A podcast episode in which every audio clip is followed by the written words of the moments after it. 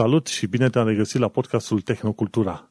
Acum suntem la episodul numărul 18 pe care l-am denumit, efectiv, la recenzii înainte, cu semnul exclamării.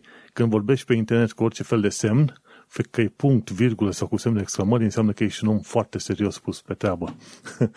Da. Și așadar, iată că Vlad Bănică, salut! Salut! Și salut. Manuel Cheța, salut aici! Te invită din nou la un alt episod Tehnocultura. Suntem la episodul numărul 18, înregistrat în ziua de 2 februarie 2021, într-o zi de marți. Și printre subiectele principale de astăzi sunt recenziile făcute de noi la mouse-ul Logitech și la jocul Black Mesa, Stadia, GameStop și Samsung Mobile Gaming. Înainte să trecem în știrile zilei, să nu uităm să te invităm să intri pe iTunes, pe Podbean, pe YouTube sau pe Reddit. Efectiv, ne poți găsi cam peste tot pe unde vrea tu să ne găsești. Chiar și pe Facebook. Rețea neprea utilizată zilele astea. Sau dacă nu, pe Twitter. Unde nu o să ne găsești, probabil e pe TikTok. Pentru că eu nu sunt cântăreț. Tu ești cântăreț, Vlad? Doar sub duș. Așa. Atunci nu o să ne găsești pe TikTok. Dar în rest o să ne găsești pe tot felul de platforme care îți trezesc interesul, ca să zic așa. Și hai să încep, să zicem eu, cu știrea mea de la TechCrunch, de exemplu. Joaca GameStop arată promisiunea internetului și a tehnologiei. Cred că tot internetul a vuit în ultima săptămână și numai internetul și lucrurile, site-urile, locurile mainstream care au vuit de ceea ce s-a întâmplat în legătură cu GameStop. GameStop e în continuare în faliment, va fi închis probabil cât de curând, acțiunile vor cădea înapoi la prețurile de dinainte, dar ce m-a interesat să observ este faptul că niște oameni de pe internet, cu o oarece cultură financiară, s-au strâns la un loc, au pus mână cu mână, ca să zicem așa, și au dat cumva un șut între picioare celor de pe Wall Street. Și am înțeles că vreo câteva fonduri din asta de investiții, unele au pierdut miliarde de dolari, iar altele au intrat în faliment. Deci, ceea ce n-a reușit să facă protestele alea de pe Wall Street și toate cele, știi, acum în 2008, 2009, 2010, când erau protestele de pe Wall Street, uite, au reușit ăștia de pe Reddit să facă. Și, efectiv, ce s-a întâmplat, ca să zic o chestie scurtă, cei de pe Reddit, e un canal numit, nu știu, Wall Street Boys sau ceva de genul ăsta, neinteresant, s-au unit și au zis, băi, ia uite-te că sunt anumite fonduri de investiții care, în mod intenționat, împrumută niște acțiuni și după care le reușesc să le, să zicem, șunteze sau să facă un scurt circuit în prețul acelor acțiuni, în așa fel încât acțiunile alea scad după un timp și, bineînțeles, valoarea în sine scade. Și de cele mai multe ori, chestiile astea short selling se fac în mod legal. Dar sunt multe situații în care acest short selling, la un moment dat, este generat în mod artificial. Ok, transmiți o știre proastă despre GameStop și atunci scad acțiunile. Și atunci ce au făcut ăștia? I-au urmărit pe cei de la firmele astea de investiții că au împrumutat tot felul de acțiuni și au zis, ok, acțiunile alea dacă le-ai împrumutat, cândva trebuie să le dai înapoi. Acțiunile astea de împrumutare de acțiune se numește opțiune sau ceva de genul ăsta. Nu mă interesează termenul în sine. Și ce s-a întâmplat? Când au văzut ăștia că fondurile de investiții au împrumutat foarte multe acțiuni, ce s-a întâmplat? Băieții de pe Reddit s-au dus și au cumpărat acțiunile alea pe bandă rulantă, una, două. Și au cumpărat atât de multe acțiuni încât a crescut prețul. Știi cum e? Ca în orice fel de market, când e cererea mare, crește și prețul. Și ce s-a întâmplat? Fondurile alea de investiții, odată ce au cumpărat acțiunile, au fost nevoite să le dea efectiv să dea înapoi valoarea, știi? Adică au împrumutat acțiunile, dar trebuia să dea înapoi banii pe acele acțiuni. Și ce s-a întâmplat?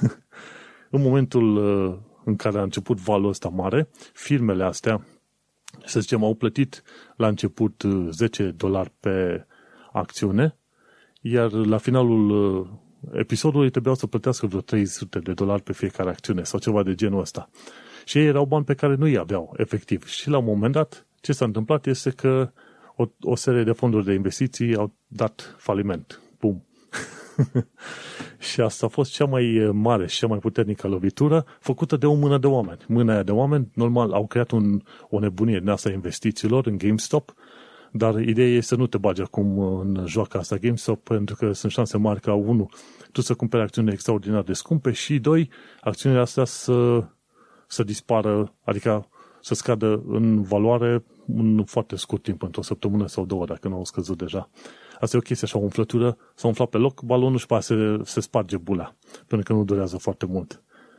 Și m-a distrat să văd că, într-adevăr, promisiunea internetului și a tehnologiei este realizată. Și chestia asta nu se putea întâmpla dacă nu erau întâlnite două situații. 1, social media, de oameni cât de cât învățați cu chestiile astea ale financiarului, cum sunt cei din canalul Reddit, și a doua, să ai o aplicație care îți permite ție ca om simplu să cumpere acțiuni. Știi, astea au fost două mână-mână.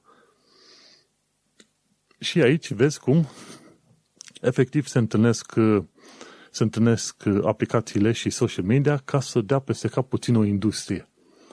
Și a fost o surpriză foarte mare. Și ziceau oamenii, băi, când short selling-ul ăsta este făcut de către fondurile de investiții, nimeni nu zice nimica. Dar când fac niște oameni simpli, deja se umflă toți în pene. Dar se pare că până la urmă toată chestia asta a fost cât de cât legală. S-ar putea să fie niște investigații, pentru că nu ai voie să coordonezi, de exemplu, cumpărarea de acțiuni cu scopul de a schimba, să zicem, fluxul pieței, ca să zicem, știi, ceva de genul ăsta. Dar e interesant. Uite cum o mână de oameni pe internet au reușit să dea peste bot unor fonduri de investiții și să chiar piardă la cât? 6-10, câteva zeci de miliarde de dolari. Incredibilă. Și într-adevăr, vreo câțiva care au cumpărat acțiuni chiar la început au ajuns să câștige și 10-11 milioane. Dar gândește-te care e faza cu acțiunile. Dacă nu le vinzi, ele nu au o valoare în sine. Trebuie să vinzi acțiunea aia ca să reușești să ai niște bani. Că degeaba ai 10 acțiuni care costă fiecare 1000 de lire sau de euro dacă nu le vinzi. Pentru că mâine s-ar putea să scadă acțiunile la $10. Ce te faci? Știi? Și toată lumea a fost impresionată de fenomenul ăsta. Și chiar era un interviu la un moment dat pe Sky News, la ăștia în UK, cu The Original Wolf of Wall Street, știi, lupul de Wall Street, tipul ăla care a făcut firma, nu știu cum îi zice numele, și care a șuntat puțin piețele financiare. S-a făcut filmul ăla cu Leonardo DiCaprio, mi se pare, nu? Wolf of Wall Street. Ei, s-a făcut după tipul ăla, firma lui ce a făcut. Și omul zicea la un moment dat, atunci când vezi că prietenii tăi, rudele, bunicii tăi aud o firmă și vor să investească în firma respectivă, să te aștepți ca în momentul respectiv bula să se spargă. Ăsta, ci că zice, bă, cel mai bun sfat de investiții pe care poți să-l ai este să cumperi la început și să pleci pe parcurs, să nu aștepți să vină vârful. Știi, când simți că ai ceva, ți-au returnat banii, să dispare repede, pentru că mai devreme sau mai târziu bula se va sparge. Ca întotdeauna.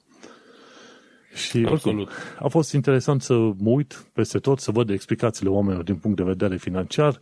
Până una alta nu am curajul să investesc în niciun fel de acțiuni, dar important de văzut că există. Și în UK, de exemplu, poți să îți instalezi tot felul de aplicații, prin care să investești în Bitcoin, Dogecoin, în ce coin vrei tu. Înțelegi? Și asta e. Mie mi-a plăcut să văd că, într-adevăr, până la urmă, un social media a fost folosit într-un mod, hai să zicem, stil Robinhood. Și aplicația aia se numește chiar Robinhood, deși este parțial deținută de un fond de investiții clasic, știi? Da. Și... da, zi. Nu, nimic. Special vreau doar să zic că evident că am văzut și eu toată nebunia. Mi-a luat un pic să înțeleg ce s-a întâmplat. Din păcate nu am o educație economică și financiară suficient de puternică încât să fi înțeles absolut tot ce s-a întâmplat. Înțeleg de ce au făcut asta. Laud inițiativa lor, ce pot să zic? Iarăși, din punctul meu de vedere, e întotdeauna 2 degete sus, știi, ceva de genul ăsta. Când bogații și iau peste bot. Și într-un fel, asta e o chestie destul de bine cunoscută. Oricum și fondurile mari de investiții fac într-un fel cam același lucru, doar că ei nu o fac atât de public încât să afle toată lumea și probabil că de aia s-a creat mai mult hype în jurul acțiunii celor de la Reddit. Și într-un fel e un lucru bun faptul că au arătat că nu dețin doar cei super bogați controlul piețelor de acțiuni, ci că poate oricine cu anumite cunoștințe să facă chestia asta. Nu știu dacă pe termen lung va aduce ceva bun, adică dacă chestia asta ajută sau dacă pur și simplu va fi pe viitor, nu știu, o să treacă peste și va fi ignorat ce s-a întâmplat. Păi oricum sfatul era să te uiți în grupul, în acel subreddit și am să vezi când vor să facă următorul val, să fii între primii care cumpără acțiuni și după aceea să stai cu minte deoparte timp de o săptămână, două și după aceea să vinzi, să dispari, știi? Am citit niște știri care vrea să facă cu argint chestia asta, tura următoare. Sunt curios dacă o să le iasă sau nu. Stau cu ochii pe piața de argint, acum mă uit pe Revolut, mai ales că acolo poate omul să investească mai ușor. Nu știu, dacă lucrurile astea duc la ceva bun, adică până la urmă există și reversul medalii prin care unii din ăștia care au făcut genul ăsta de acțiune s-au super îmbogățit, știi? Și nu știu dacă e neapărat mai bine că s-au îmbogățit alții decât aia care erau bogați, adică e bine că s-au ridicat, bravo lor, dar cu ce sunt diferiți față de ceilalți, știi? Și oricum... E așa cu două tăișuri. Ideea este că chestia asta cu investitul este un zero-sum game și este foarte riscant. Una la mână, absolut, ca tu să câștigi, cineva trebuie să piardă și a doua, sunt șanse mari ca tu să fii ăla care pierde. Categoric. Cine vrea bani cu adevărat trebuie să-i muncească, adică foarte puțini sunt aia care ajung să-i facă doar din investiții. E ok să și investești dacă ai cunoștințele necesare, nu e nimic rău în asta, dar la modul să investești în niște acțiuni sigure de la care eventual poți lua și dividende an de an, să zici că ai un return constant din investiția aia, dar să speculezi așa piața e super, super riscant și foarte puțin câștigă cu adevărat din asta. Și oricum este important că de fiecare dată, dacă e curat să investești ceea ce îți permiți să pierzi. Cred că asta e regula numărul 1, că citeam la un moment dat articole de genul ăsta și zice investește ceea ce îți permiți să pierzi. Nu banii de casă, nu banii de chirie, nu banii de mâncare. Și asta e. Oricum, eu îi las pe ăștia, îi aștept să se joace cum vor ei, în ceva ani de zile, poate mai învăț și eu ceva de finanțe și, cine știe, poate mă mai lipesc și eu de ceva de genul ăsta, dar nu mă arunc în nebunia asta. Mi-a plăcut, în schimb, să văd că, într-adevăr, tehnologia a putut fi folosită într-un mod, să zicem, haiducesc, așa. Da, clar.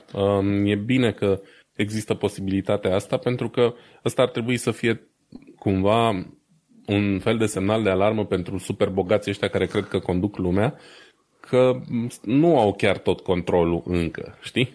Adică, nu știu. Rămâne de văzut care vor fi consecințele. Sunt foarte curios ce se va întâmpla în următoarea perioadă. Cred că e mult mai important decât evenimentul în sine, știi? Ce se va întâmpla cu piețele astea de trading, cum se va reglementa totul și așa mai departe.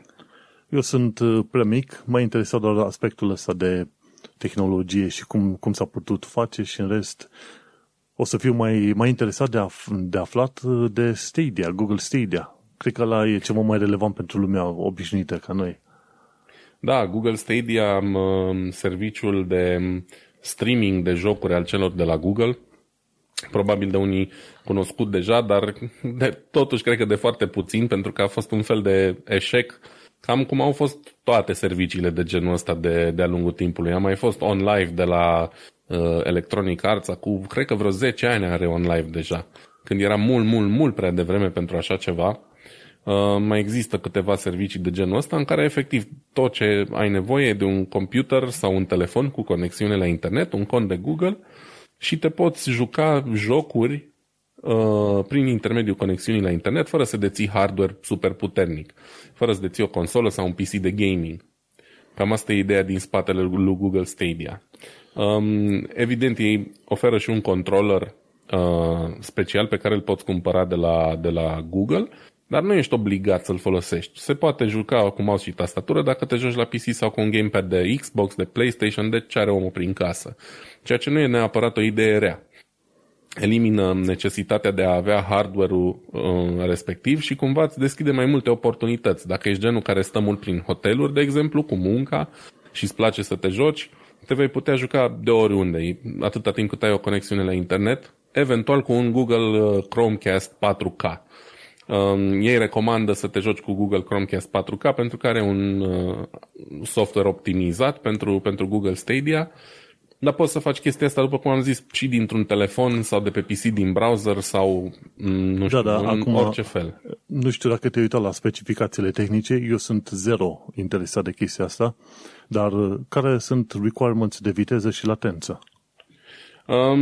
Nu sunt date foarte bine definite. Ideea e că există evident recomandări de minim 10 megabits pe secundă pentru streaming-ul de cea mai joasă calitate, 720p, și crește, nu exponențial, crește treptat, da, 20 de megabits pentru 1080p, 35 de megabits pentru 4K. Ideea e că sistemul recunoaște cam care e lățimea ta de bandă și se adaptează la chestia asta. Cert e, despre ce articolul ăsta din Android Central, ideea e că Google Stadia s-a lansat cam acum un an de zile și, după cum am zis, a fost un eșec destul de răsunător, pentru că, ca orice, nu știu, sistem de genul ăsta, a fost lansat mult prea repede, cu destul de multe probleme, bug-uri și cu o colecție extrem de mică de jocuri. Și mai ales că se lăudau ca un AI predictiv pentru acțiunile tale în jocuri. Da, a fost cea mai ciudată fază. Au zis ei ceva la început că, vezi, Doamne, dacă te joci pe Google Stadia, el cumva știe ce o să faci ca să minimizeze latența aia, ca să nu simți că te joci prin streaming, știi? Să ai cumva senzația că te joci local. Ceea ce iarăși nu a funcționat exact cum a fost promis. Nu știu, depinde ce te joci. Evident, dacă ești un gamer competitiv, vei prefera oricând să ai un PC bun sau o consolă în funcție de ce te joci și așa mai departe. Dar pentru gamer casual sau dacă te joci un joc gen Tomb Raider pentru poveste sau Cyberpunk, da? Uite, ei se laudă în momentul ăsta că Cyberpunk 2077 nu se laudă ei, îi laudă cei de la Android Central chiar, că Cyberpunk 2077 rulează chiar mai bine decât o face pe PlayStation 4 și pe Xbox One. Ceea ce într-un fel nu-i de mirare, că vorbim totuși de console last gen, care au deja 7-8 ani de zile imediat. Dar totuși, având în vedere că n-ai nevoie decât de un dongle de $40 ca să te joci jocurile astea, e destul de impresionant. Ei zic în articolul ăsta că a mai crescut și librăria de jocuri, au apărut și ceva tripluri din astea AAA, și cam ai ce să te joci față de anul trecut. Evident, există mai multe variante. Există un abonament Pro, prin care ai niște reduceri la jocuri, ceva similar pentru cine are PlayStation, cum e PlayStation Plus, un abonament lunar care îți oferă acces gratuit la câteva jocuri și reduceri la celelalte. Și iarăși o librărie destul de bună, jocuri precum Cyberpunk, am mai zis, seria de jocuri Madden, seria de jocuri NBA pentru pasionații de basket, Hitman 3 și așa mai departe. Da, le-a sunt titluri chiar noi. Da, titluri noi, și m-a făcut curios articolul ăsta, atât de curios încât mi-am făcut și eu abonament la Stadia pentru o lună, pentru că poți să-ți faci abonament cu o lună gratuit. Și mi-am făcut de aici din Germania, de unde sunt eu, un abonament din ăsta ca să testez. N-am apucat, că abia astăzi l-am făcut, am fost la muncă, am avut treabă și abia am ajuns și eu acasă de puțin timp. Am intrat foarte puțin, doar în meniu la Formula 1 2020, până acum lucrurile arată bine. Formula 1 2020 e unul din jocurile pe care le poți testa gratuit cu planul ăsta Pro. În schimb, ce este extrem de dezamăgitor, cel puțin aici în Germania unde mă aflu eu, cred că poți să număr pe degete jocurile la care ai acces în store. Adică mă uit așa și cel mai remarcabil sunt Far Cry New Dawn, Far Cry 5, ce mai e, Just Dance pentru cine... Știi ce bănuiesc eu, dat fiindcă Google Stadia este un serviciu Google, cel mai probabil jocurile pe care nu le vezi tu în Germania sunt blurate și de aia nu le vezi. Măi, ideea e că nu, din câte am înțeles, e o problemă cu librăria asta, știi, nu sunt disponibile toate titlurile în toate zonele lumii. În Statele Unite sunt disponibile mult mai multe, dar uite, cel mai popular, să zic așa, joc de aici, în afară de Cyberpunk 2077, e Red Dead Redemption 2, mai sunt două Watch Dogs, Watch Dogs Legion, Watch Dogs 2. Și atât, restul sunt niște jocuri din astea micuțe de care oricum nu m-aș atinge eu personal, știi? Deci stă foarte, foarte slab și pentru 45 de lei pe lună, adică echivalentul a vreo 10 euro sau cât vine, nu, n-aș plăti în continuare. Adică o să-l testez, să văd cum se mișcă, da, să văd cum e cu latența. Poate o să fac și un review, dar am atât de puține jocuri la dispoziție încât efectiv nu știu ce o să joc. Și să dau banii, pentru că Cyberpunk trebuie cumpărat separat. Da? Deci îl ai, am o reducere la el, zic exact acum cât costă, dacă îl mai găsesc în lista asta, că nu e foarte faină pagina. Organizată, da. Da, e... Oricum sunt de fapt nici nu e disponibil aici. Culme, nu mai e disponibil aici tot, în Germania. Tot poți face un review, că, de exemplu, te poți juca Watch Dogs Legion, căruia i-am făcut dacă și un review. Dacă îl cumpăr cu 203 lei. Deci atunci, nu e... Stai să înțeleg, tu îți faci abonament ca să-ți dea ocazia, da, oportunitatea ca tu să cumperi jocuri acolo. Și atunci exact. Ce mai faci abonament? Pentru că ai reduceri, ai jocurile la preț redus față de prețul întreg. De exemplu, Watch Dogs Legion întreg ar costa 339 de lei. Dar pentru că ai Pro, plătești doar 203. Da? Deci o reducere destul de substanțială. Și ai alte câteva jocuri pe care le ai incluse în plan, pentru care nu trebuie să plătești extra, din care cel mai remarcabil e Formula 1 2020, Human Fall Flat e un joc de care am auzit și pe care o să-l încerc, e ceva simpatic, micuț, dar restul jocurilor sunt efectiv jocuri de care nu prea ai auzit, știi? Din astea, gen arcade multe. Și atunci nu prea aduce plus valoare pentru mine. Mai ales că nici măcar la Cyberpunk cu bani nu am acces, știi? E destul de ciudată. Bine, luna asta ce poți face e să te joci ce poți juca gratuit aia, formula, și exact, să vezi cum se mișcă. Sunt foarte curios să aflu. Exact asta vreau să și fac, vreau să văd dacă într-adevăr merită, pentru că oamenii ăștia îl laudă bine, sunt conștienți și ei că există niște probleme și niște lipsuri, mai ales pentru cei care nu se află în Statele Unite, dar pentru că nu costă nimic, o să-l testez și o să revin după sfârșitul perioadei de grație cu niște concluzii. Evident, începutul nu e deloc bun, sunt foarte curios, o să încerc cu VPN-ul de România să văd dacă apar mai multe jocuri acolo, dar mă îndoiesc. Aș încerca cu un VPN de state, dar cred că totuși Google și-a făcut temele și îmi va bloca IP-ul respectiv. Aș vrea să văd care e diferența la număr de jocuri efectiv, știi? Pentru că până acum sunt foarte dezamăgit. Adică n-aș plăti nici măcar 5 euro pentru serviciul ăsta cu 20 de jocuri. Chiar nu merită. Sunt bani aruncați. Da, acum înțeleg și eu. Oricum, tot legat de chestiuni dezamăgitoare, uite că am pus acolo un link pe lângă al tău de la TechCrunch în care spune că Google închide studioul propriu de creare de jocuri. Da. Și că Stadia era vorba să fie streaming de jocuri, de ei chiar la rândul lor vreau să creeze jocuri și probabil cumva pe parcurs și-au dat seama că nu le ies calculele și au zis ok, închidem. Și asta e o chestie foarte dezamăgitoare, pentru că chiar dacă la un moment dat devii mare fan Stadia, se teamă că anul viitor Google va închide serviciul și faptul că Google nu este în stare să aibă grijă de fanii lor fideli, la un moment dat e un fel de antireclamă, să zicem așa.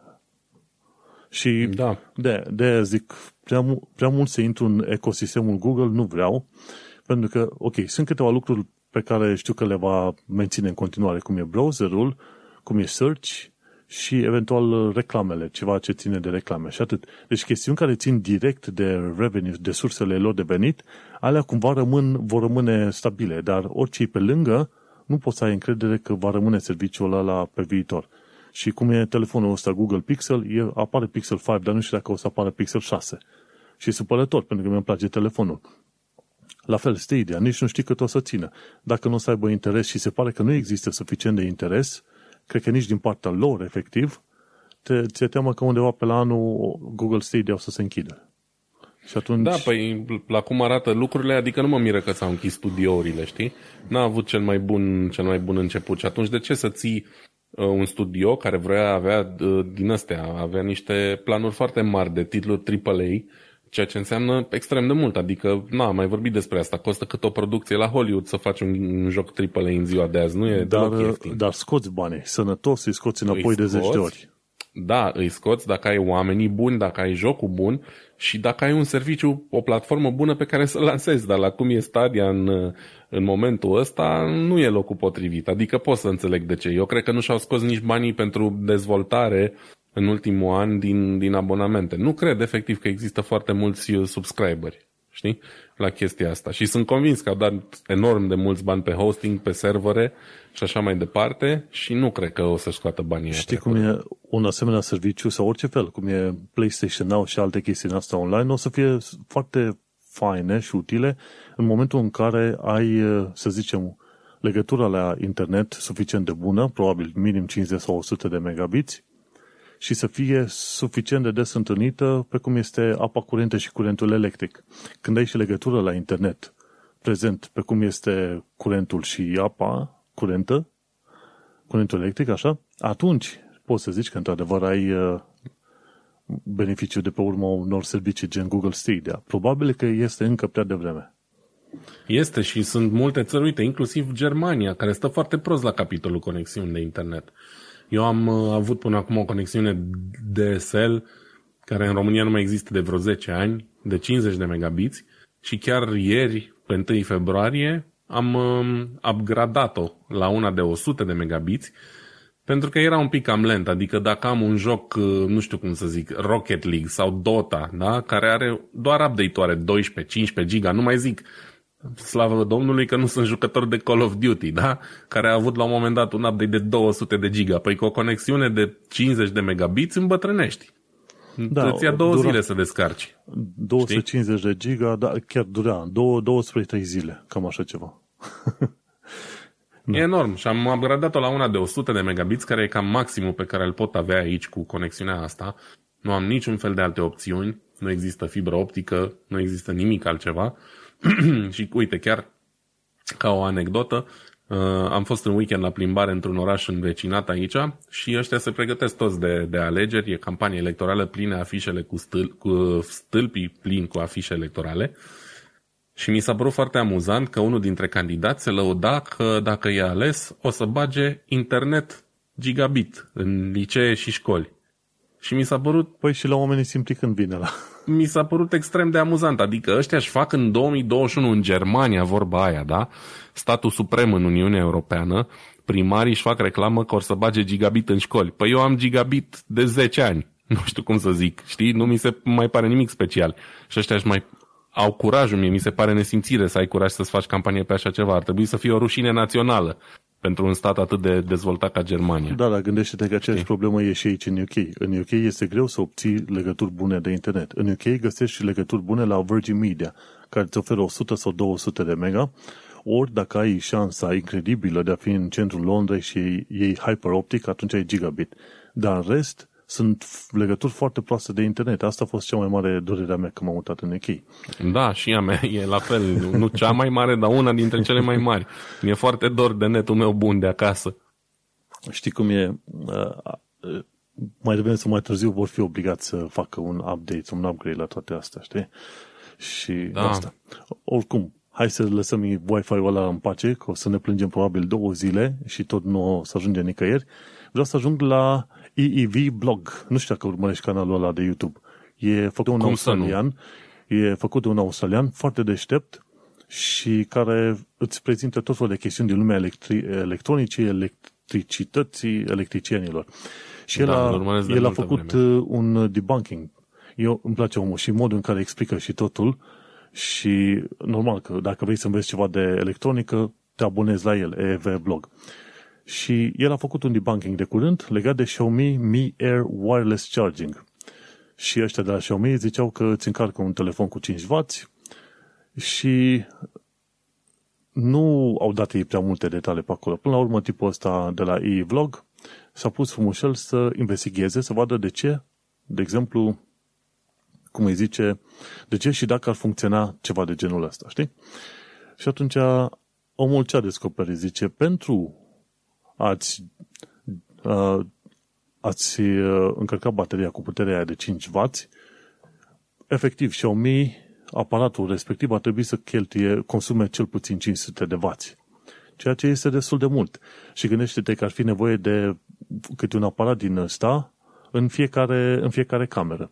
Și efectiv, la un moment dat ajungi să consumi câțiva kilovați, numai și numai, ca la un moment dat să-ți poți încărca telefonul fiind în mână. Problema care e, la un moment dat, el zicea, ok, dacă ții telefonul în poziția asta pe verticală, e bine, ți se încarcă, dacă ai întors telefonul invers, orizontală, game over, nu ți se mai încarcă. Deși acel wireless air charger ar trebui să aibă foarte multe antene direcționate în multe locuri, eventual și cu un dispozitiv intern care își direcționează antena către locul unde a detectat că este telefonul tău. Și omul a spus, mă, din punct de vedere fizic este posibil, știința este acolo, dar din punct de vedere practic nu. Că și e simpatic ca proiect, nu știm dacă va fi într-adevăr lansat, că pare mai mult un proiect.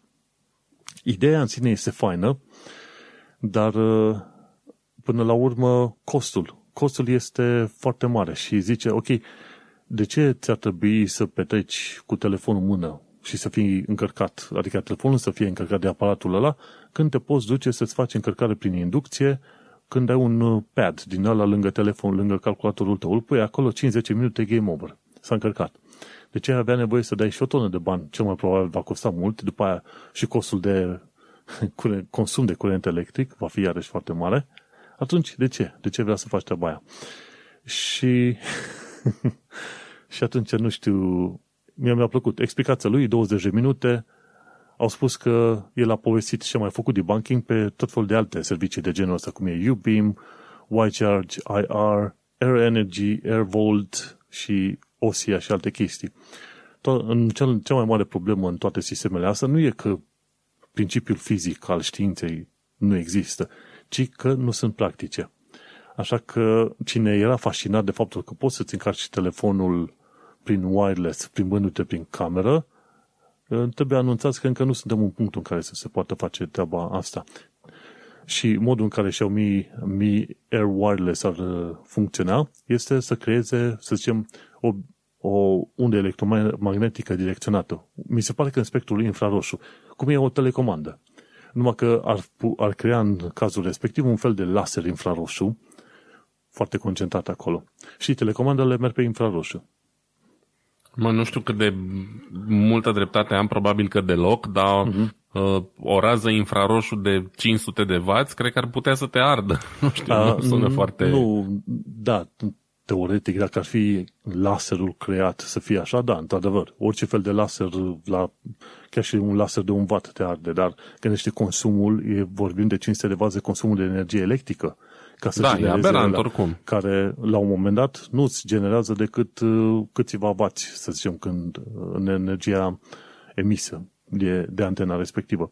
Sunt, în schimb, în lucru alte sisteme în care, într-adevăr, se poate face transmisie de energie wireless, dar nu în stilul ăsta tight beam, cum zic ei, deci undă îngustă, ci pur și simplu radial, ca să zicem așa. Și tot pe un fel de sistem din asta de inducție. În principiu, antenele, știi cum funcționează. Când trec undele electromagnetice prin zona antenelor, electronii sunt efectiv mutați sau obligați să se miște dintr-o parte în alta. Efectiv, fluctuează în funcție de onda electromagnetică. Și atunci, cu un microchip, citești semnalul respectiv și atunci poți să faci deconstruirea sistemului. Păi, nici măcar nu ai nevoie de microchip. Cred că te-ai jucat și tu cu galene și firele alea lungi să asculți la radiourile locale. Cu un fir lung și cu o galenă de telefoane din alea vechi, deja puteai să ai un receptor local de unde electromagnetice. Foarte simpatic. Și în principiu, același sistem poate fi folosit pentru a-ți încărca bateria. Dar gândește-te cât de mult timp ar lua să-ți încarci bateria în felul ăsta. Știința există din punct de vedere practic. Nope. Știi cum e? Când oamenii nu mai au cum să-și facă reclamă, nu mai au pe ce să mizeze ca să scoată un produs inovator, pentru că e foarte greu să mai fii cu adevărat inovator în ziua de azi în domeniul ăsta al telefoniei mobile, inventează tot felul de lucruri, știi, mai mult sau mai puțin plauzibile, de genul răspunsul la întrebarea pe care nu o pune nimeni. Probabil că n-are nimeni nevoie de tipul ăsta de charging și nu e nimic mai mult decât o ofentă, o chestie așa cu care dar să mai atragă niște discuții.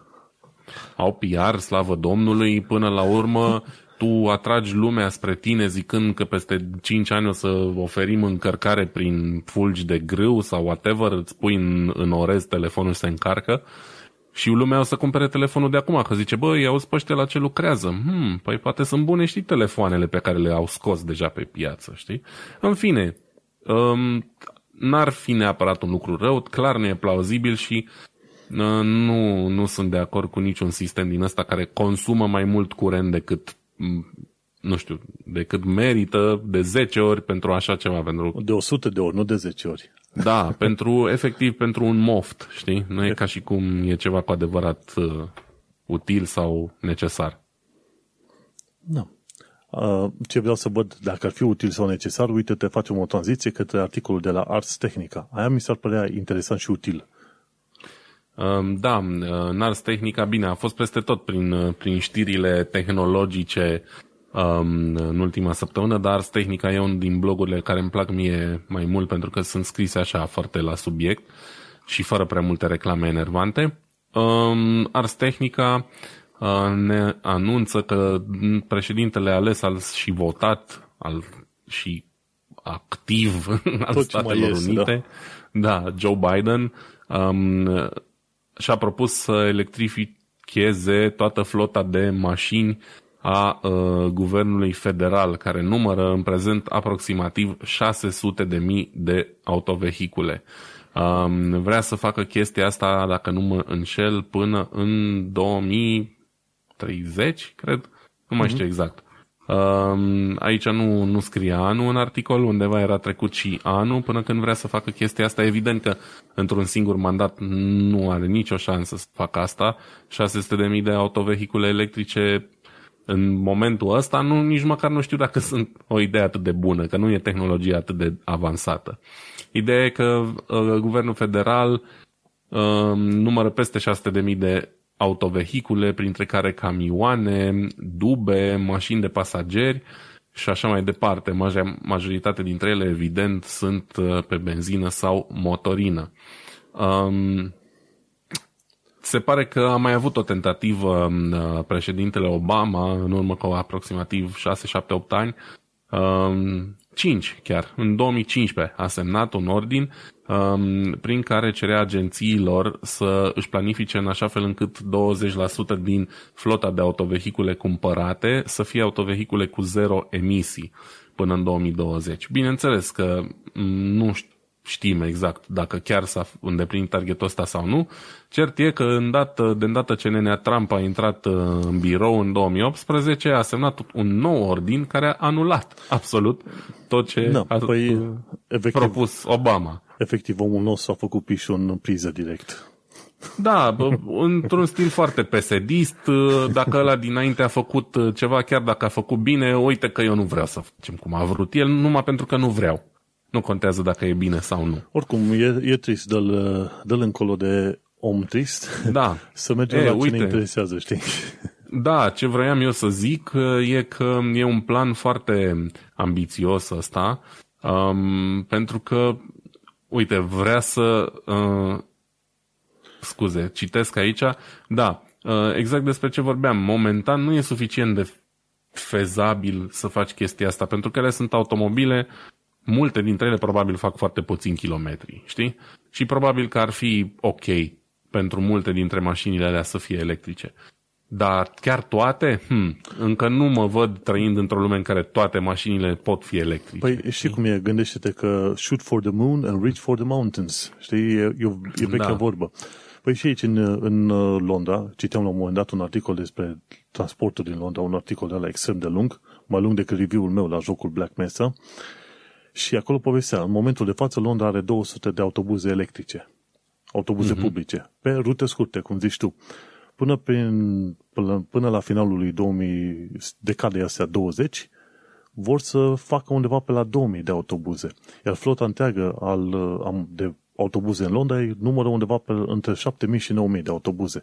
Și ar vrea să o facă, dacă nu complet, dar în cea mai mare parte, până în 2037, ceva de genul ăsta. Deci, americanii nu sunt singurii care au planuri din astea mărețe și gândește-te că e bine. Stai așa că dacă luăm transportul în comun, Noi suntem oarecum în avangardă, da? Brașovul și-a electrificat într-o foarte mare parte transportul în comun. Avem multe troleibuze noi, avem multe autobuze electrice cu baterii și încă sunt pe vine, ca să zic așa, multe altele. Evident, Brașovul nu e un oraș de talia Londrei, dar cumva pentru autobuze e foarte ok și fezabil să le faci așa, fiindcă alea, nu știu, merg 2-300 de kilometri pe zi, după aia le încarci, vorba aia sunt imense, au spațiu suficient pentru baterii și așa mai departe. Știi? Asta e un lucru ok. Mai greu mie să văd mașinile mici, cum reușesc ei, știi? Adică, da, în fine, eu sunt încă sceptic în ceea ce privește viitorul apropiat al mașinii electrice, poate și pentru că lucrez în domeniu și văd că lucrurile nu decurg întotdeauna așa cum ni se pare nouă de la televizor. Dar, da, ținem pumnii. Eu n-am nimic împotriva mașinilor electrice, nu le urăsc ca alți oameni, deși sunt un împătimit al mașinilor, nu urăsc mașina electrică, doar că îmi doresc să fie și cu adevărat un înlocuitor pe toate planurile pentru ce avem acum. Știi cum este? Vorba noastră veșnică, vom trăi și vom vedea. Știi ce vreau să trăiesc și să văd? Exynos SoC de la Samsung. Ci că vor sistemul în chip ăsta Exynos de la Samsung va avea și deja a fost testat, deci e un leak, e doar o informație scăpată, cu AMD RDNA, cu procesor grafic RDNA de la AMD. Și ci că bate A14 Bionic. Deci SoC-ul de la Apple A14 Bionic. Acum nu mă interesează cât de mult, cât de puțin. Important este că toate zvonurile astea, zvonistica asta, s-ar putea să aibă un miez de adevăr. Și de obicei, în ceea ce privește chestiunile în care e implicat Samsung, mi se pare că alea sunt niște dezvăluiri cumva controlate. Chiar dacă li se spune cu ghilimele de rigoare leaks, mai devreme sau mai târziu descoperi că cumva cineva din echipa lor intenționat a făcut treaba asta, a trimis informațiile alea într-o parte sau altă, într-un mod controlat. Da. Așa că te poți aștepta într-adevăr ca acest leak, cu ghilimele de rigoare, să fie pe bune, respectiv ce zicea că Exynos cu AMD RDNA cu cât 40% mai bun decât A14 Bionic în anumite aplicații. Interesant. E văzut, nu mă așteptam să fie chiar așa un mare push să faci un telefon de gaming. Poate pentru că eu sunt învățat cu desktop gaming. Și cred că nu mai suntem noi în targetul lor. Da, cred că am îmbătrânit. Nu ne-am mai vorbit. Nici nu mai am dexteritatea aia. Dacă mă pui să scriu repede un mesaj, mi se rup degetele pe telefon. Și atunci mă gândesc o fi ceva, plus că e ecranul prea mic, port ochelari, mi-e dificil ca să mă joc. Dar uite-te că în momentul în care reușești să faci un SoC cu o placă grafică destul de puternică pe mobil, gândește-te că la un moment dat chestia asta s-ar putea să ajungă în desktop. Într-o variantă mai bine stabilită. Poate n-ai nevoie de o placă video din aia enormă. Ai văzut RTX 3080 cât de mare este. Zici că da. E o placă pe care te poți pune să mergi pe zăpadă cu ea. E foarte mare. Și RTX 2070 care o am eu. Zici că e un calculator în calculator, efectiv. Toată chestia asta.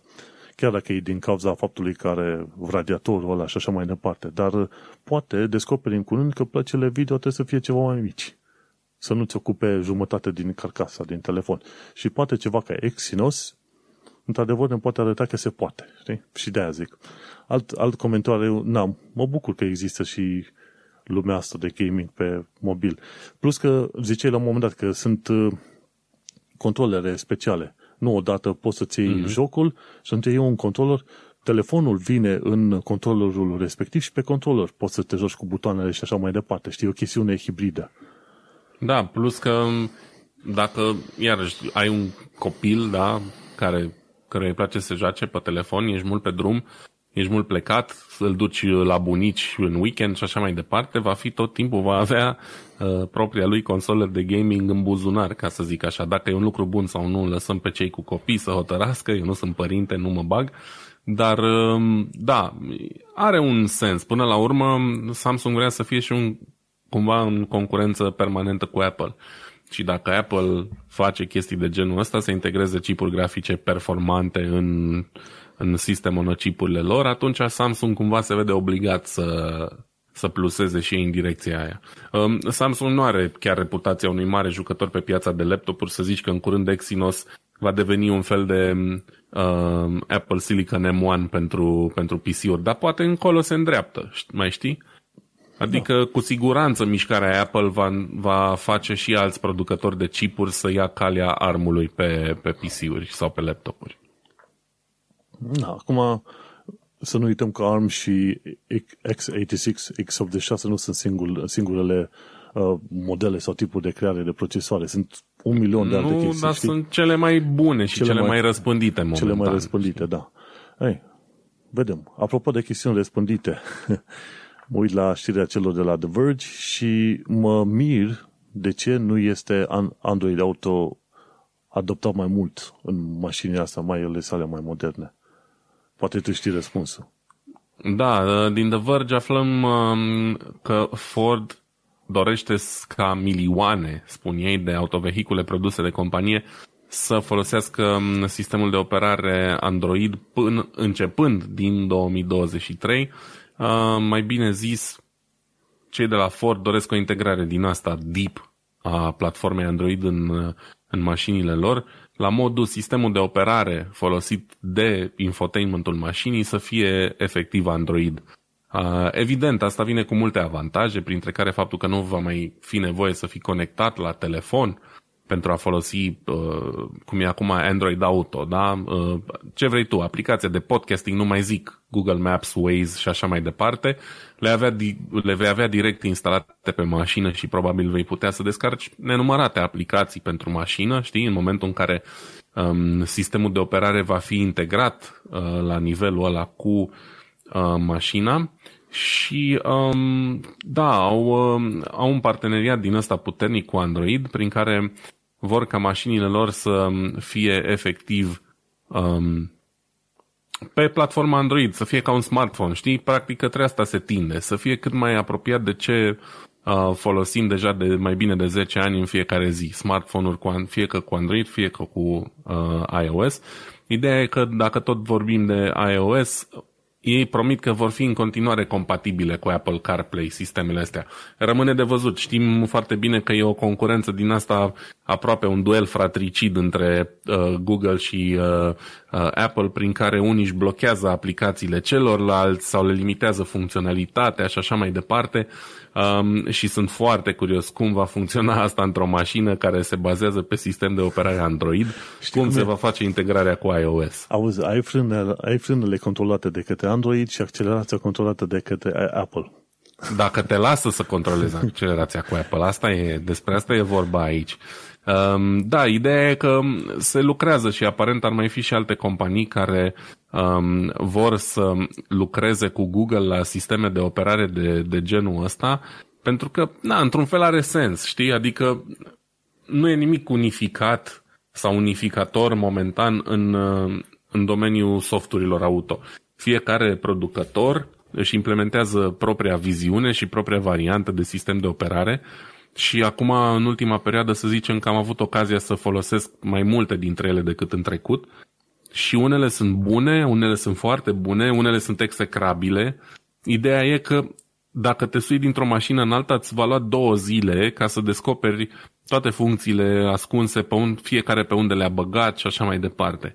Am trecut deja de la vremea în care puteai efectiv să te sui într-o mașină, să pleci și în mers știai, aoleu, mi-e frig, trebuie să dau căldura mai tare de la robinetul ăsta, trebuie să aprind luminile de la butonul ăsta, trebuie să dezaburesc geamul de acolo.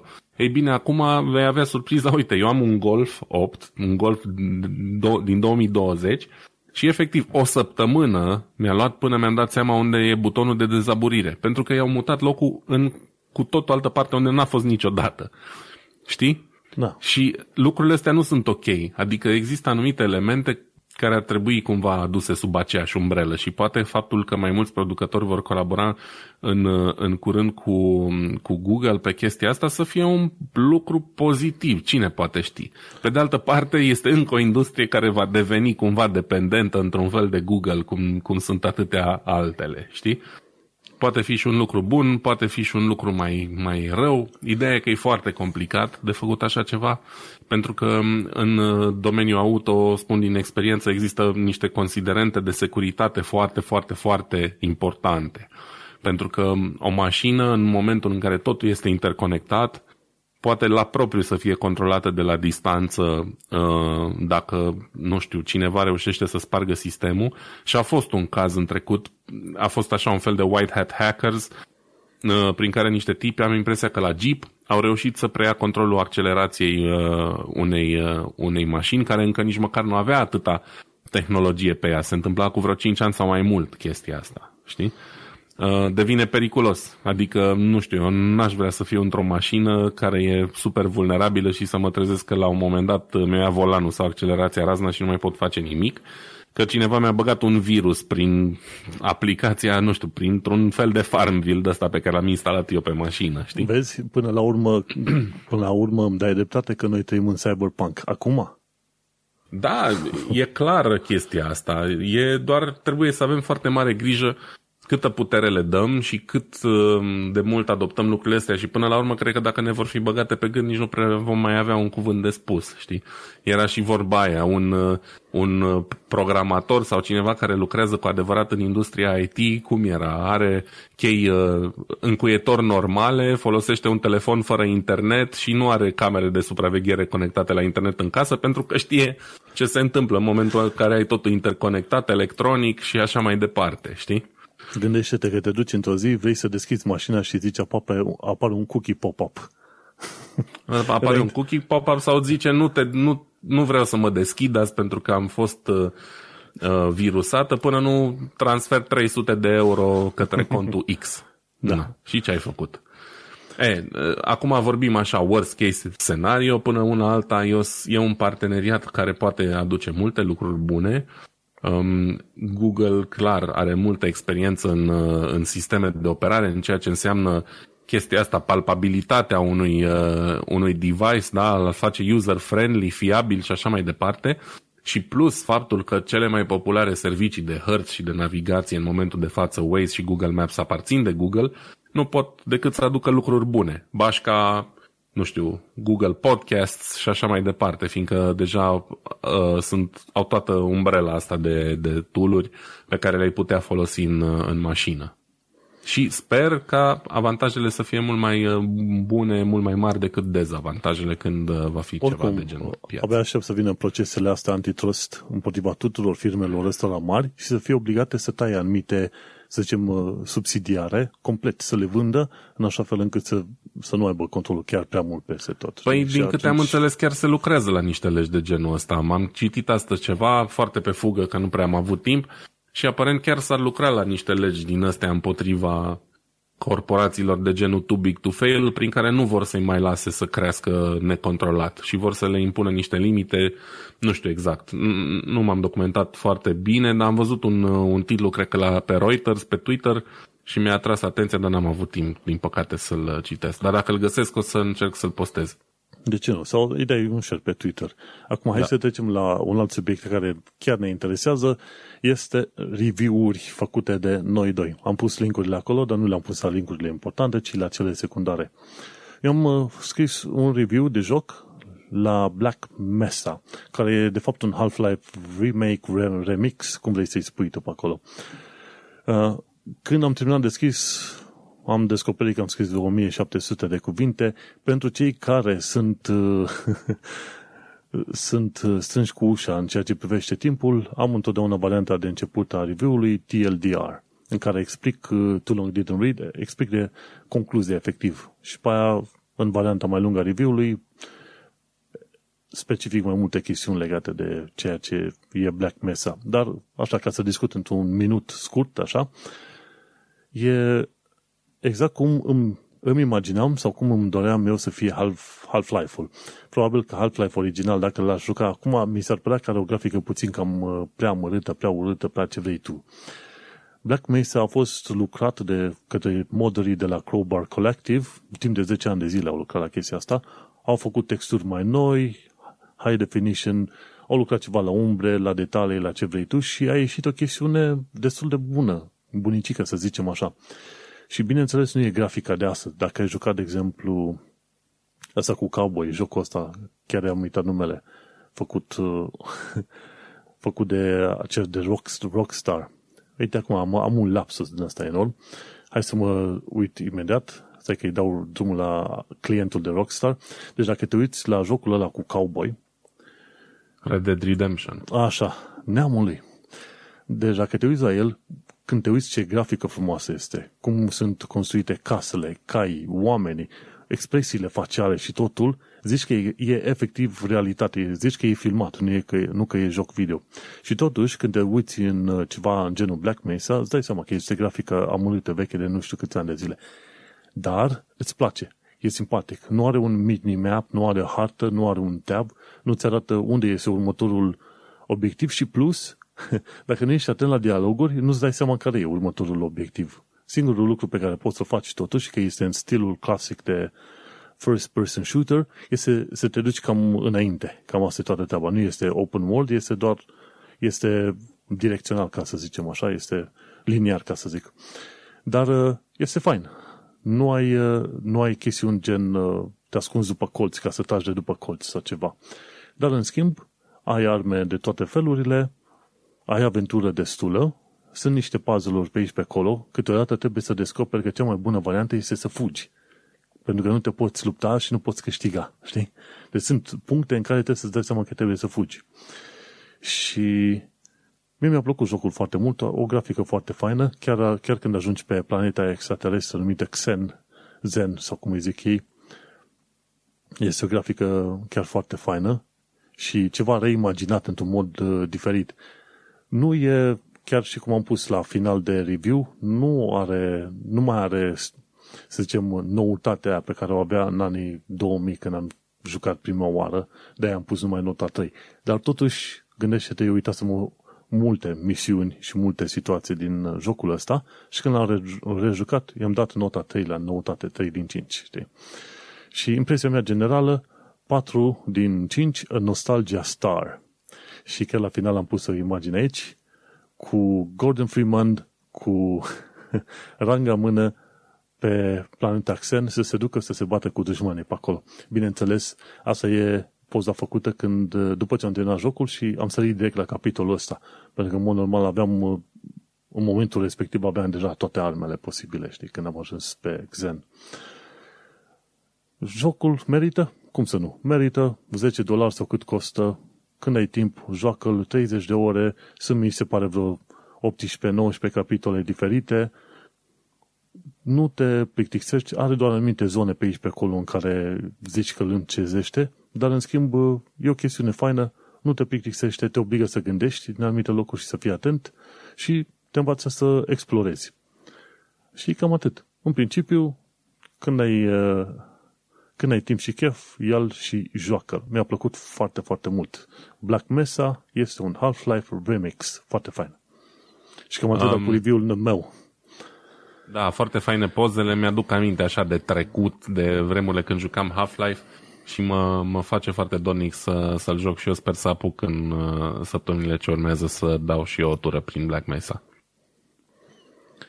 Și acum discutăm de un alt review. Am citit review-ul tău de la mouse-ul Logitech M590 și întrebarea mea era cât de des ai folosit funcția aia în care poți să conectezi la două calculatoare diferite. Mai să știi că o folosesc des la modul că tot timpul am mouse-ul conectat la două calculatoare diferite. Evident, nu... Cum să zic eu? În momentul în care muncesc, mouse-ul e conectat de cele mai multe ori la calculatorul de muncă. După ce termin munca, apăs pe buton și trec la laptopul celălalt, fără să trebuiască să scot dongle-ul din mouse și așa mai departe. Uh-huh. Asta e use case-ul meu. Mie îmi place mult treaba asta pentru că eu am aceeași funcție și pe tastatura asta G613 de la Logitech. Și aici folosesc mult mai des funcția, pentru că nevasta mea lucrează de la același birou de unde vorbesc eu acum, unde e și calculatorul meu principal, și atunci ea lucrează în timpul zilei cu tastatura setată pe Bluetooth, pe urmă schimb eu pe PC și așa mai departe. Și practic am un birou la care am, cu un singur monitor, la care am conectate două PC-uri simultan, fără să trebuiască să schimb cabluri, să fac chestii. E o treabă care mie îmi place foarte mult, știi, faptul că pot schimba on the go. Evident, aici am și un mouse mai performant, tot un Logitech G502 de gaming cu fir, pe care nu-l schimb, adică nu m-am gândit să aduc mouse-ul celălalt aici, pentru că aici am deja setup-ul făcut, Dar pentru biroul meu secundar, să zic așa, care este biroul de unde muncesc, dar unde mai scriu și pe blog după muncă și așa mai departe, e o chestie mișto. Ideea e că aveam nevoie de un mouse compact, fără fir. Sunt foarte multe pe piață, multe dintre ele sunt extrem de proaste, nu am știut ce să-mi iau și mi-au căzut ochii pe mouse-ul ăsta și pentru că e o funcție pe care eu o apreciez, am zis, hai să fac o încercare, știi? Nu prea găsești review-uri la mouse-uri atât de detaliate. Majoritatea se bazează strict pe funcțiile pe care le declară producătorul. Nu sunt efectiv testate, probate și așa mai departe. Și eu mi-am promis că o să încerc să scriu pe Tehnocultura cât de des pot review-uri la lucruri pe care eu le-am testat și le-am folosit efectiv și o să vorbesc despre cum se comportă ele în lumea reală. Nu mă interesează să fac review-uri citind specificațiile producătorului, alea le poate găsi oricine pe internet. Mă interesează efectiv să spun dacă mie mi-a fost de folos produsul sau nu și ce părere am despre el. Exact, așa și vrei să fie un review, nu? Așa e părerea mea, asta îmi doresc eu de la un review. Am pus și niște poze, nu știu, cele mai bune din lume. Evident, le-am făcut în casă cu lumina pe care am avut-o la dispoziție, că n-am studio foto, dar cred că e suficient cât să se înțeleagă despre ce e vorba. Și poate ajută pe cineva. Uite, eu, de exemplu, găsesc foarte greu în ultima vreme să cumpăr un produs care să mă mulțumească și care să fie și de calitate pe deplin. Am mai vorbit și am mai scris despre cum nu te mai poți lua după review-urile de pe Amazon și așa mai departe și atunci trebuie să sapi un pic până găsești ceva ok. Și atunci dacă am găsit ceva ce eu consider bun, am zis, hai să-l împărtășesc cu toată lumea. Foarte bine, mulțumesc, un articol bine documentat și cu poze și cu tot ce vrei pe acolo. Am și eu tastatură și mouse nou, probabil undeva prin martie o să scriu și eu un articol despre chestiile astea, vedem cum este toată treaba. Vreau să merg mai departe, cred că acum mai avem doar puțin timp să trecem prin câteva linkuri scurte. Blipping Computer, ci că cum îți protejezi mai bine calculatorul pe Windows. Și, bineînțeles, e o chestie de securitate, poți să modifici o serie de setări din Windows, e Potentially Unwanted App, de exemplu, or Memory Integrity, or Controlled Folder Access, Network Scanning, și după aia Turn Off Ads and Ad Tracking. Cele mai multe chestii din astea le-am făcut. Și le-am făcut încă dinainte să dau de articolul ăsta. Dar cea mai problematică a fost și de care nu știam până la articolul ăsta e Controlled Folder Access. Înainte de a umbla la setarea asta, trebuie să-ți faci o listă a folderelor unde jocurile salvează, sunt acele save games, fișierele de save-uri. De ce? Pentru că eu am activat Control Folder Access, mi-a cerut să dau restart, am dat restart și când am dat restart și am intrat în Fuel, de exemplu, în care am jucat 8 luni de zile să strâng combustibil din ala, nu mi-a arătat nimica. Game over, nu mai aveam save game-ul deloc. Și gândește-te, 8 luni de zile, ce însemna ajunsesem la un Fuel de 4.500.000, ceea ce înseamnă că, într-adevăr, trebuie să petreci cam, cum era acolo, 180.000 de kilometri plimbați în jocul ăla, de nebun. E ceva. Și m-am cam panicat în momentul respectiv, dar mi-am adus aminte că umblasem la setarea asta, am dezactivat-o și o voi reactiva în momentul în care voi face o listă cu save-urile. După ce am dezactivat-o, am dat restart și am putut, într-adevăr, să-mi văd save game-ul la folderul vechi. By default, Control Folder Access îți dă voie, îți permite accesul aplicațiilor în anumite foldere din document, user, document și alte chestii, dar nu îți permite din user, app data sau user profile, program files 86 și așa mai departe. Deci dacă ai jocuri care salvează detaliile pe acolo, atunci e bine să îți faci o listă și atunci să faci modificarea de Control Folder Access, știi? Altfel te pomenești că save game-urile nu mai sunt accesate de către jocurile tale. Ceea ce e o idee foarte bună. Nu știam într-adevăr că Windows-ul are o protecție atât de fine-grained, cum să zicem așa, atât de specifică, să zicem. Bun. Da, e foarte bine. La o altă chestie, la Gamers Nexus, un alt lucru, cică grijă mare la carcasa NZXT H1, aia în formă de turn micuță, pentru că are un PCIe riser la care, dacă folosești șuruburi de metal, poate duce la incendiu. Ce se întâmplă? Un PCIe riser e o bucățică de, să zicem, cablu de date care are o intrare și o ieșire, care îți permite să folosești placa, să nu conectezi placa video direct în portul PCIe, ci să conectezi undeva la o distanță, sub un anumit unghi specific, aiure, așa. Și se pare că ăștia, când au făcut PCIe riser-ul, placa de bază folosită pentru acel PCIe riser are găuri în care poți să prinzi în șuruburi, numai că găurile alea nu sunt izolate cum trebuie. Și unul dintre contacții din placa de bază, unul dintre contacții metalici din interiorul plăcii, ajunge chiar până la una dintre găurile alea în care trebuie să bagi șurubul.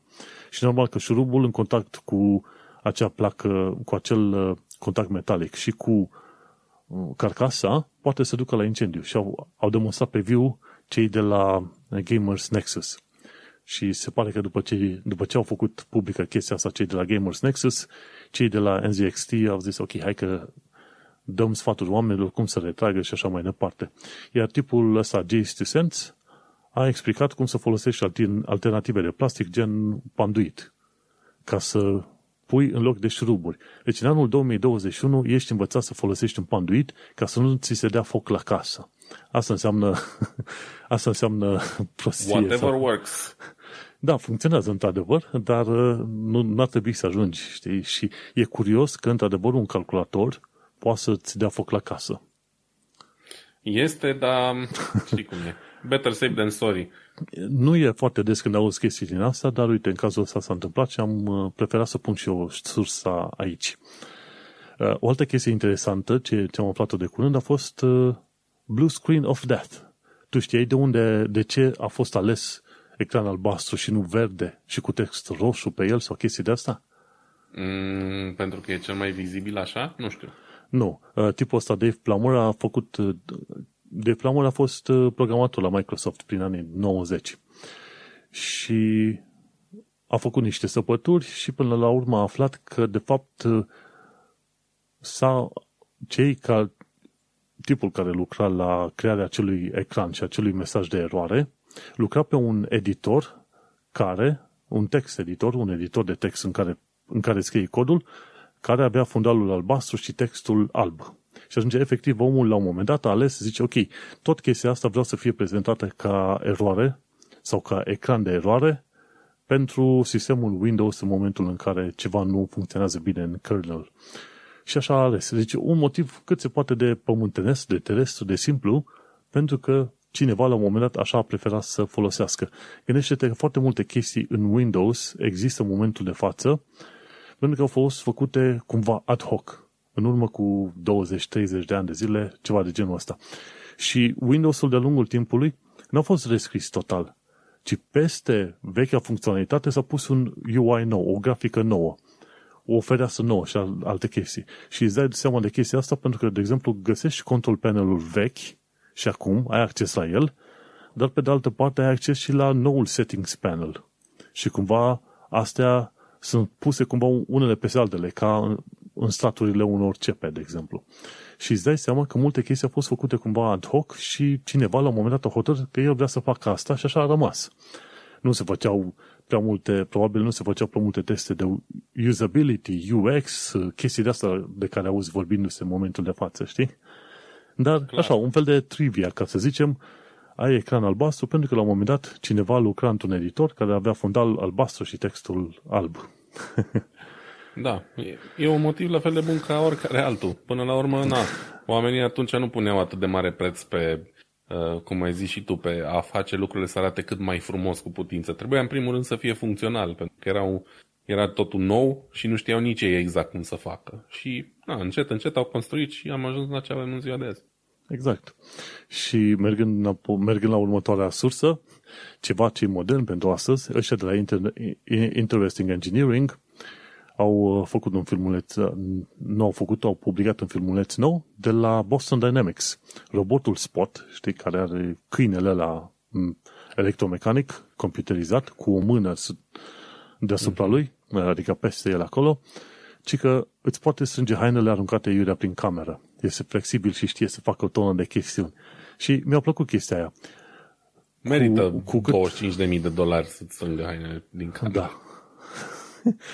Cine își permite, probabil că va lua foarte mulți asemenea roboți. Bineînțeles, robotul respectiv nu știe să recunoască ce e o haină pe jos, probabil există un program deja pregătit pentru el. Dar ca idee, ideea e că poți să-l direcționezi tu și să faci anumite acțiuni prin cameră, ori prin aplicație de telefon, ceva de genul ăsta. Dar uite-te că ăștia de la Boston Dynamics ne arată din nou și din nou că roboții creați de ei sunt foarte agili și abili.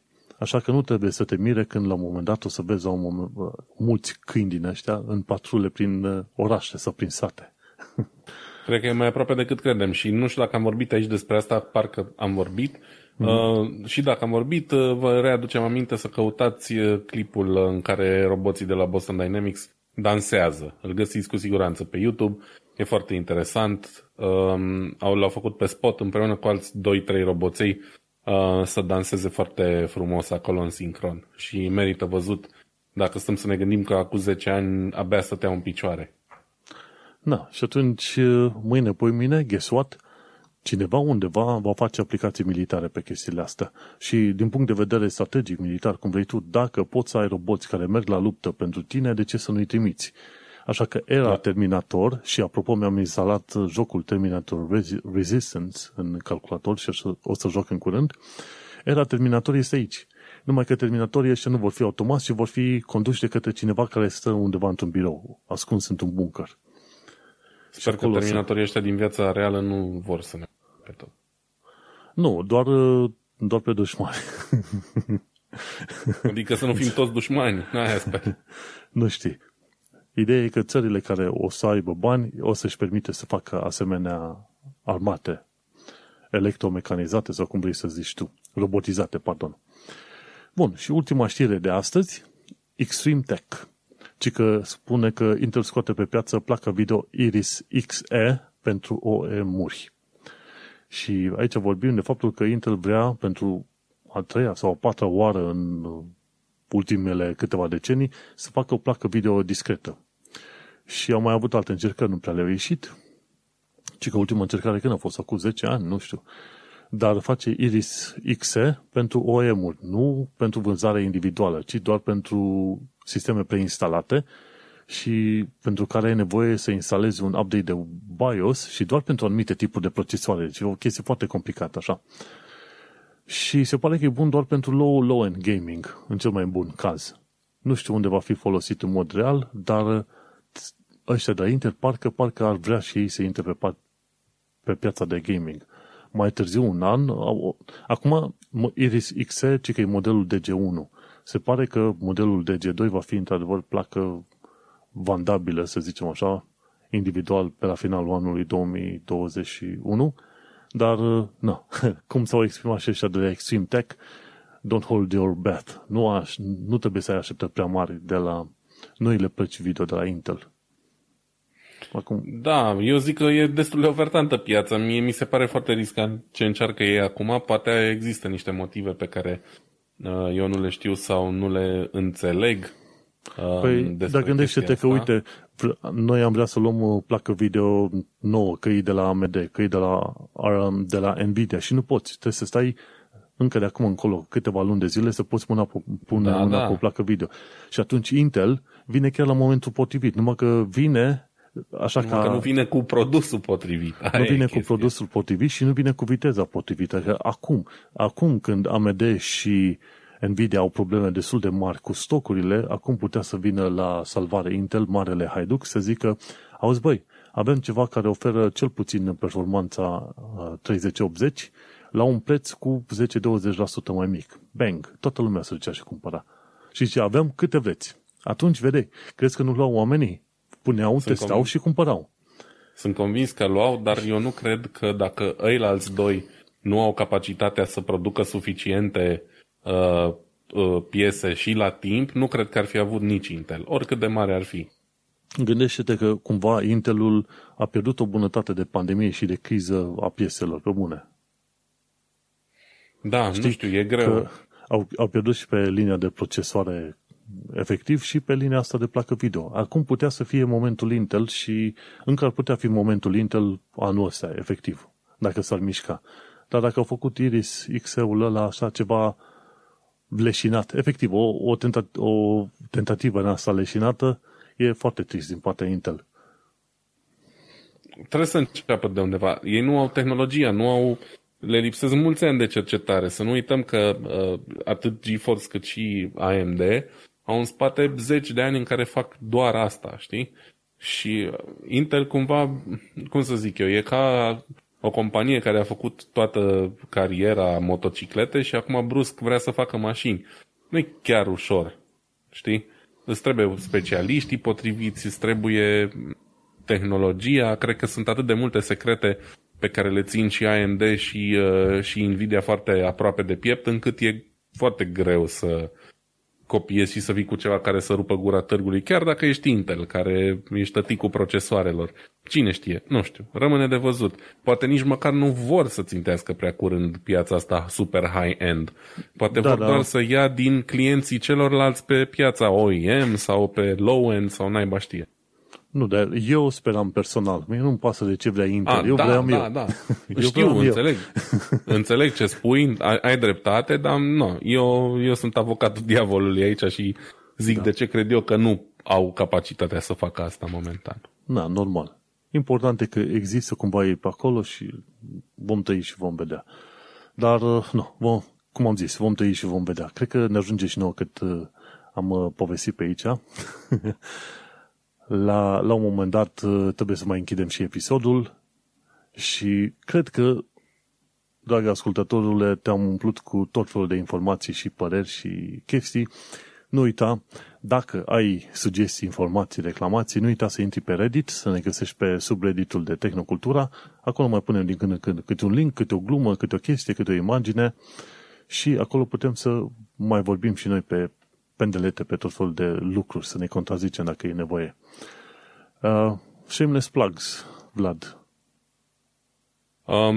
Shameless plugs, nu știu, verificați tehnocultura.com, încercăm să postăm mai des acolo și nu doar note din podcast, ci uite, review-uri la diverse chestii, hardware și software. Diasporacast.com, urmează în curând episod nou. Donați, căutați oameni care au nevoie de ajutor și ajutați-i cu bani, căutați copii care au nevoie de computere și donați-le un computer de-al vostru vechi, dacă aveți, și cam atât. Încercați să fiți buni cu alții. Foarte, foarte bun îndemnul ăsta, mai ales în perioada asta foarte complicată a COVID-ului, în era COVID-ului. Ce pot să zic eu? manuelcheța.com, mă găsiți acolo, am podcastul Un Român în Londra, cine e interesat să afle de viața din UK, eu sunt corespondentul tău din UK în limba română. Până una alta, ne mai auzim pe data viitoare, îți mulțumim că ne-ai ascultat și te salutăm. Baftă! Salut!